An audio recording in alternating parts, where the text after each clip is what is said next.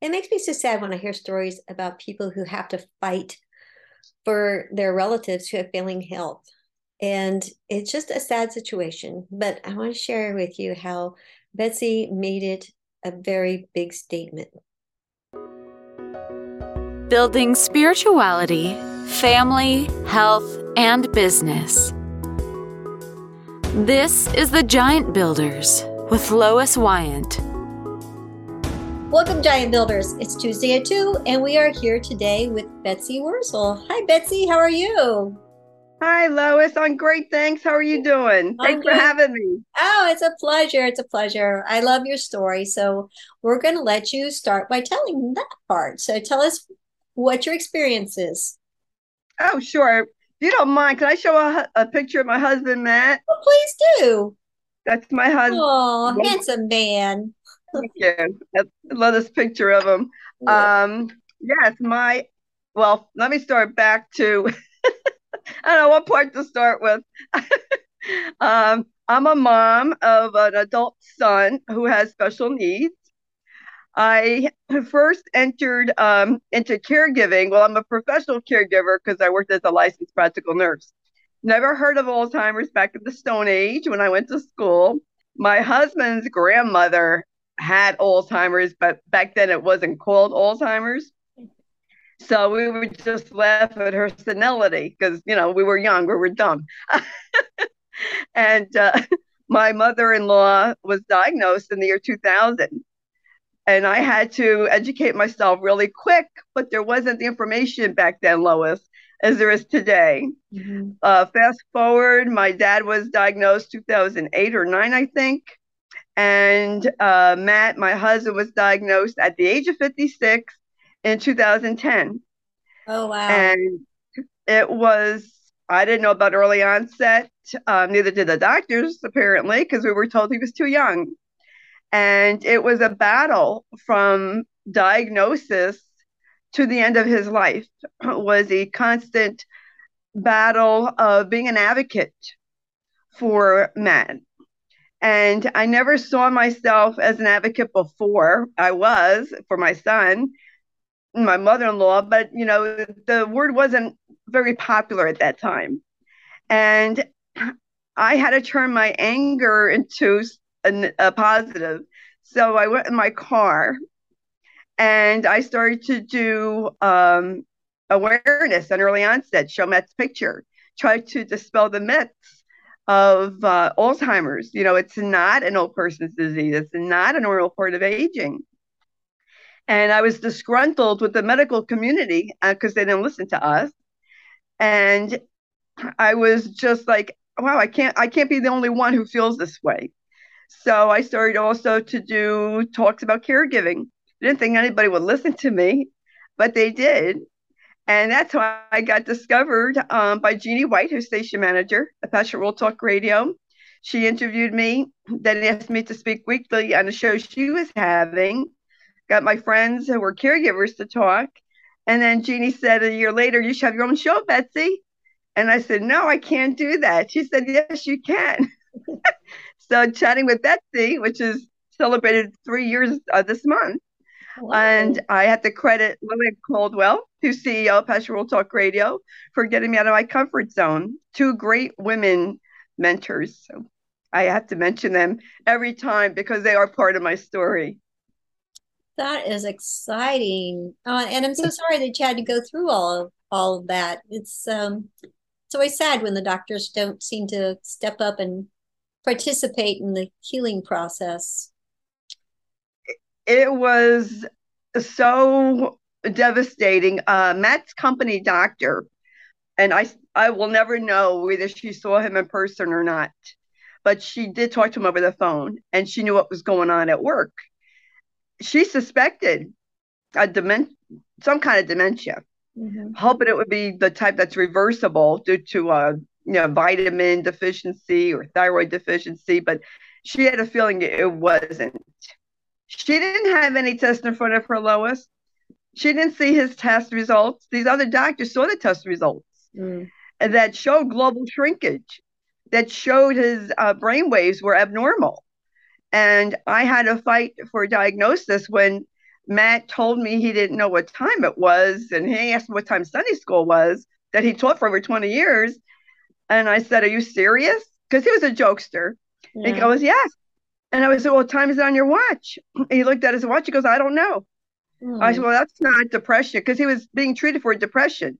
Yeah. Which often it is misdiagnosed in the beginning and they are treated for depression. But that goes hand in hand because who wouldn't be depressed? Let's be realistic um, because you can't do your job or, you know, know where things are.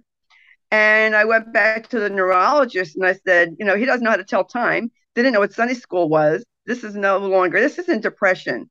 Mm-hmm. He has Alzheimer's, I believe. His mother had it, his grandmother had it.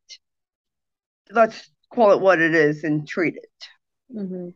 And even at the end of his life, Lois, um, if I had to do it all over again, I could tell your audience, to learn from my mistakes, hire someone to help you navigate hospice process. I went with the doctor's recommendation. It was out of our local hospital. I knew they had a unit should Matt need it, and he did. They didn't believe me that he was dying. They wouldn't listen to me. That he was dying, that the medication wasn't working the social worker, who is really nasty, came to my house, accused me of not giving the medication correctly, talking down to me. Big mistake. I put her in her place nicely. So you could be nice. you could advocate, be nice. And I told her, You are talking down to me. I don't like your tone. You need to change it. I said, I worked as a licensed practical nurse. I know how to give medicine. Matt is dying the medication's not working, yet the doctor's ordering more the same and expecting different results. That's insanity. I'm telling you, the medication's not working. And her attitude was unbelievable. Like, Matt complained of a headache. Matt very seldom complained. She said, No, he couldn't have a headache. That's a Seroquel. I said, How do you know that? Are you a doctor? How do you know what a dying brain feels like? Does anybody know? Nobody knows. Um, the treatment that I saw of someone who has dementia really bothers me because they I got the impression they think they could treat people any which way they want and no one's going to complain. Well, they they got the wrong person. And I, I have to tell your audience if there's justice, there won't be any changes unless we speak up.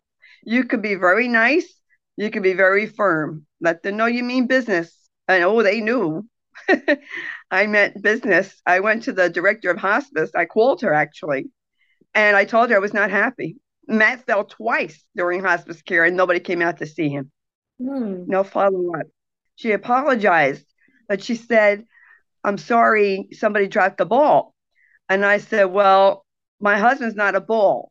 And you wouldn't accept being treated like this. You wouldn't accept your husband or any family member. I know how nurses are. Yeah. Like this. So don't expect me to accept this treatment. Uh, this is unacceptable. How we were treated was unacceptable. And they, I actually had people come into the room to see who I was because I was the big mouth. Five foot me. I'm, I'm petite. And yet I got a big mouth. I'm a mama bear, Lois. Um, that's my spirit animal is the mama bear. I don't like confrontation, but and I don't like to argue with people. But when it comes to my loved ones, we, we have to. We have to advocate. And if I could share, Lois, that education, excuse me, education about your loved one's disease, diagnosis, illness is very important, no matter what it is.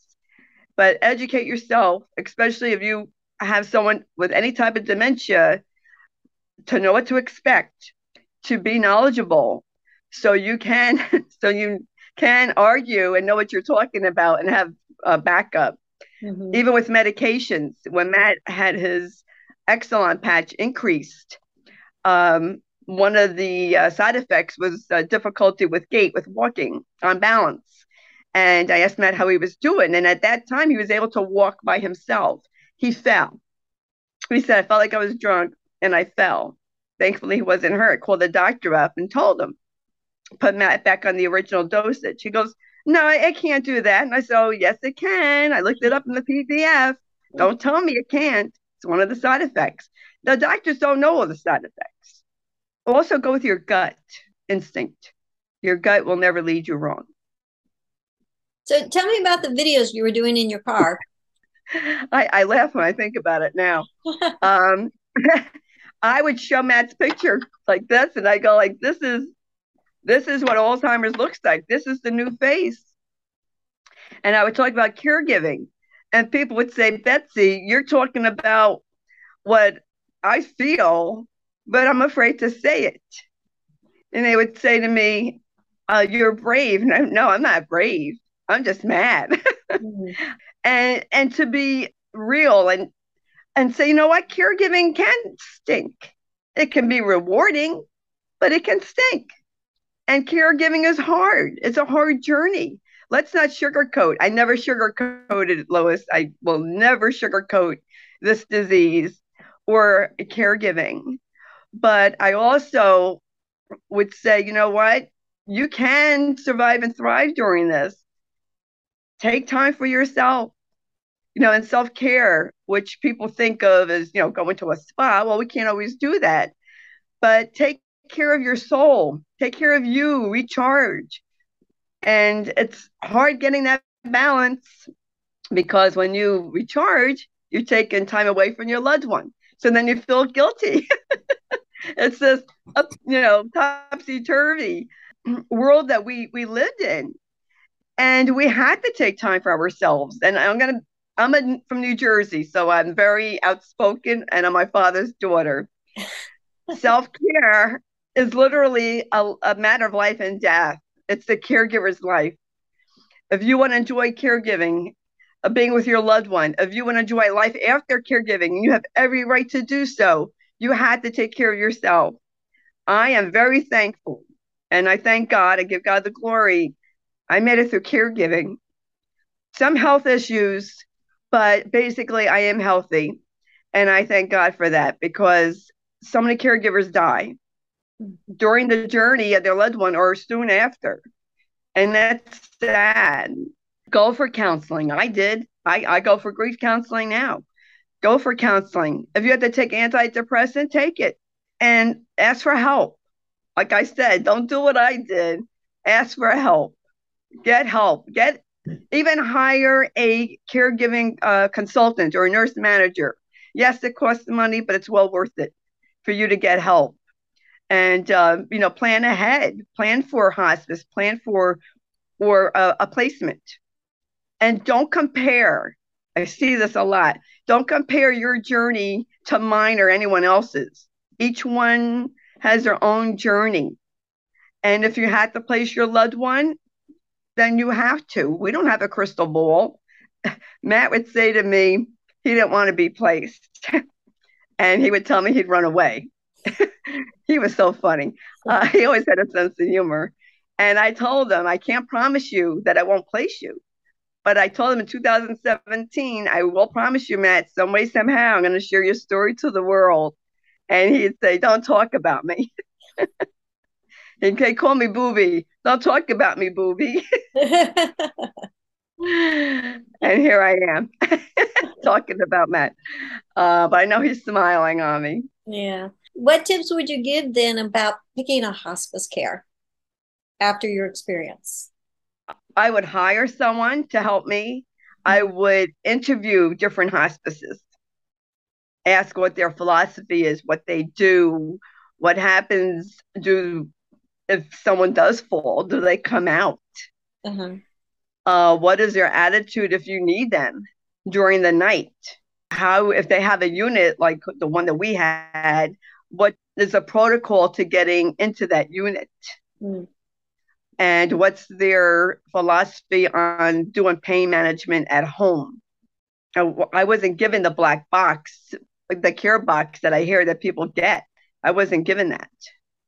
Matt was dying, and I knew he was dying, but they didn't believe me. It's uh, it's ironic. I knew he went up there to die. They didn't know that. They thought he just went up there for medication adjustment. After he was there for two days, Lois, the nurse said to me, Now we see what you're talking about, Betsy. Oh. Like, oh, nobody would make it up. Mhm. I have no need to, to have made this up. And I told a social worker at the hospital, mm-hmm. I said, You need to listen to the caregiver. We know our loved one better than you do. If our loved one is in pain, you need to believe them. If they're agitated, if we think they're dying, you better believe us. And I told her, I'm telling my caregivers, we're not taking this crap anymore. We're going to speak up. And that's what we need to do speak up. And, you know, not everyone's like me. I know you don't have to be like me, but I've always been outspoken in, in many ways. I didn't realize it, but I, I, I was. We, we have to. We have to speak up. And it's a shame, really, that I, I did file formal complaints against this hospice and the state of New Jersey and um, the hospital didn't think they did anything wrong.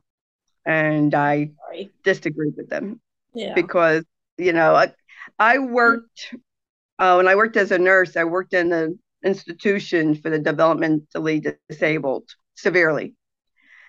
And when they went out to the hospital, when they came back, I saw the condition their bodies were in, and it was a disgrace. We need to treat everybody with dignity and grace, like hey, how we would want to be treated. That's how I treated my patients, how I want to be treated. Yeah, that's true. Well, now you're a talk show host, and your program is weekly. I do weekly shows. I talk to everyone, anybody about anything. Okay. So it's not based specifically on like hospital care or things of that nature? Okay. Uh, no, I I cover uh, talk to uh, authors about whatever their book is about. Mhm. It could be about inner uh, work. It could be uh, a novel, even history. Um, I've talked to entrepreneurs, or whatever business they have, which could be for caregivers Mhm. or, or anyone. A mental health. I'm a big mental health advocate, and um, I've talked about anti-bullying, many different uh, topics. Oh, Uh, the basis of my show, Lois, is I want to uh, help people, help pe- help people to know they're not alone. We all think we're alone in how we feel, but we're not alone. And my show provides resources to help people live a better life, and that's really what I want. Is my mission vision is to help people. Oh, great. That's so nice. And and thus you have a support group. Okay. And is that based on relatives of people that are facing Alzheimer's? Uh, yes. Uh, well, I have uh, caregivers, uh, present and past, in my group. Um, and the name of my group, people will laugh at this, is hashtag kick Alzheimer's ass movement.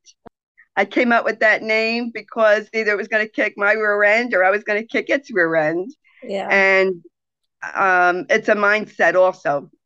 Mhm. Surviving and thriving caregiving is a mindset that you're not going to let this disease defeat you. And uh, yes, I came really close, but I'm not wasn't going to let it take me away. I have a son to take care of. I have a life to live. People need help, and I wasn't going to let it defeat me in grieving either. Yeah. Um, you know, everyone grieves differently, but my support group, people post educational links. Uh, they want to vent. And it's the, I feel as a veteran caregiver, Lois, it's my responsibility to help what I call the newbies, throw them a line that I wish somebody threw me. Mhm. Uh, there's so much education out there now. So many people are doing things online, especially since the pandemic. Mhm. Uh, they really went uh, online than there was even 10 years ago. And um, I know I'm a little harsh when I say this, but it's a Jersey girl in me. Education is very important, and there's no excuse for caregiver not to be educated in this day and age. No excuse at all. I don't even, I tell them I don't even want to hear it. I worked, I took care of Matt, I ran a group, did a show, I educated myself. I wish I had the education with my mother in law I still feel bad. I didn't handle her hallucinations or sundowning, but I didn't know. There wasn't the information 20 years ago. And I wanted to be prepared for Matt. I wanted to be educated, and I was. And I handle it so much different. When we're educated, we handle it better, there's less stress, and we give our loved ones a better life. Oh, that's so true. So, how is your son doing? He's great. Uh, Josh is 38. He has a cognitive disability. And I'll tell you, Lois, and your audience, he understood Alzheimer's better than so called intelligent people. He was so proud to be a caregiver. It was really hard for him when, when Matt died, when his dad died. Mm-hmm. And then COVID happened. And that yeah. was really his routine was taken away. It was tough uh, for both of us, but especially for Josh, because just when he needed support, right, and needed to socialize, that's taken away. Yeah. Yeah. But uh, he was really great with his dad. He had a t shirt that someone brought him that said, Caregiving is my superpower. What is oh. yours? he was so really proud. Uh huh.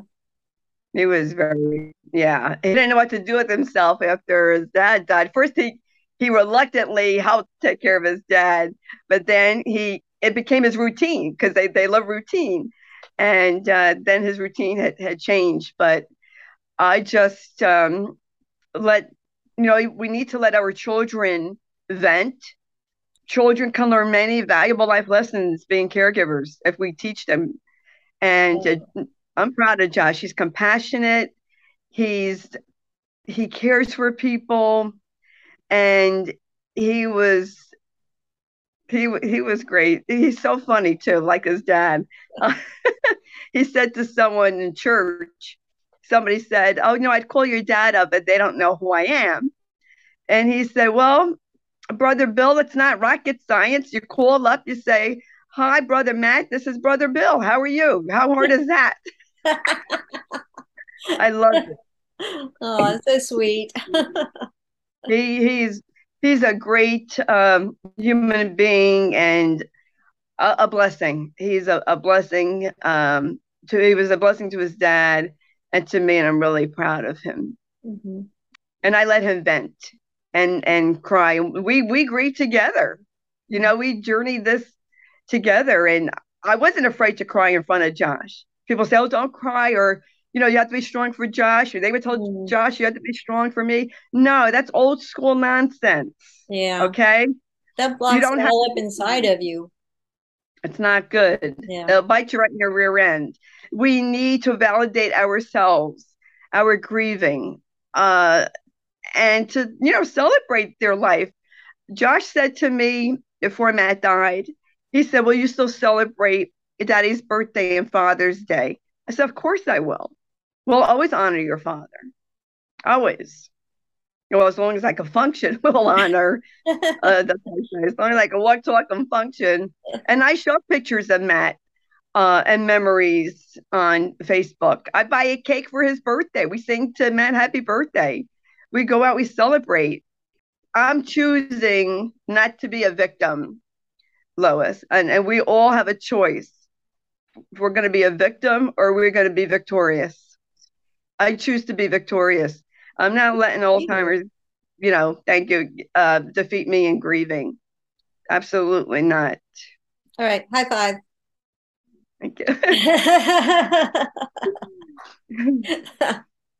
I wish you were right here. I'd give you a big hug.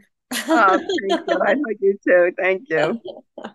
All right. So, how can people reach out to you and um, join your support group, watch your talk show? My show, Chatting with Betsy, is on Apple, iHeart, or wherever you hear your uh, favorite shows or podcasts. Okay.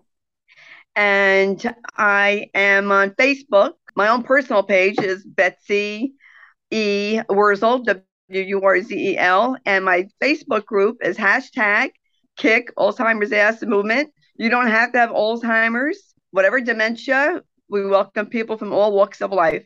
Any closing thoughts? Yes. If I could survive and thrive during caregiving and after, you can too. So I want to tell your audience, thank you for having me on, Lois. I appreciate it. Thank you to Lois's audience.